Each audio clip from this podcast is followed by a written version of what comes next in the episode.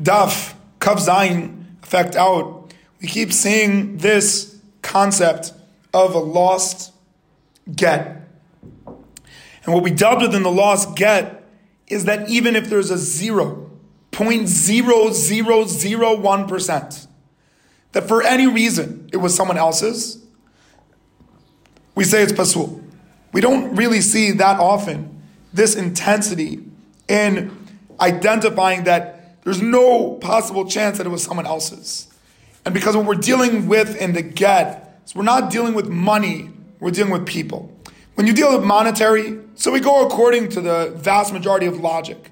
We're dealing with people, you cannot make mistakes. You cannot make generalizations. You cannot think, oh, in general, okay, maybe it's the right get. You're dealing with people. When you're dealing with people, you need to know exactly who it is, what they are, and that's the level of that havta lereacha kamocha that you're able to know that you have a story, so you're able to have the patience to learn someone else's story.